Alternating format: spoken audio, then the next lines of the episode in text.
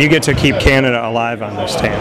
Yeah. What you could say about that? I mean, there's no pressure. I think I'm working hard every day, and it's just I'm grateful for it to be there. Chris Joseph, I've talked to me a lot. Gave me some advice for this year. Also, Oshie during my visit, and that's pretty much it. How did you get in touch with Chris Joseph? It's because of my mentor. Also my high school coach. They know each other for a while, so yeah, that's why I'm in contact with him.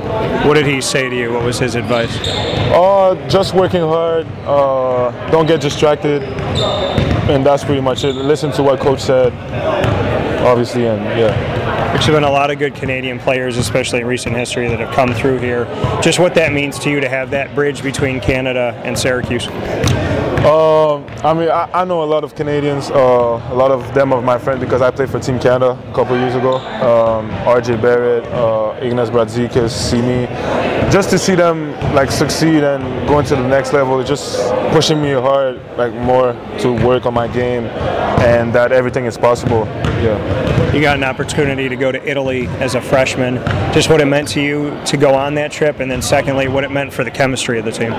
Oh yeah, for me was a great experience. I went to Europe before, France, Spain, but yeah, for the team, I think it was a pretty good trip because I think everyone knows about each other now. Everyone is good. It's a fun group, and yeah. You got to go to Spain and Italy. Those are two of my heritage. So, what was better, Spain or Italy, or what can you tell me about Spain and Italy? Spain, I think. Oh, it's a tough question. I probably like more the food in Spain.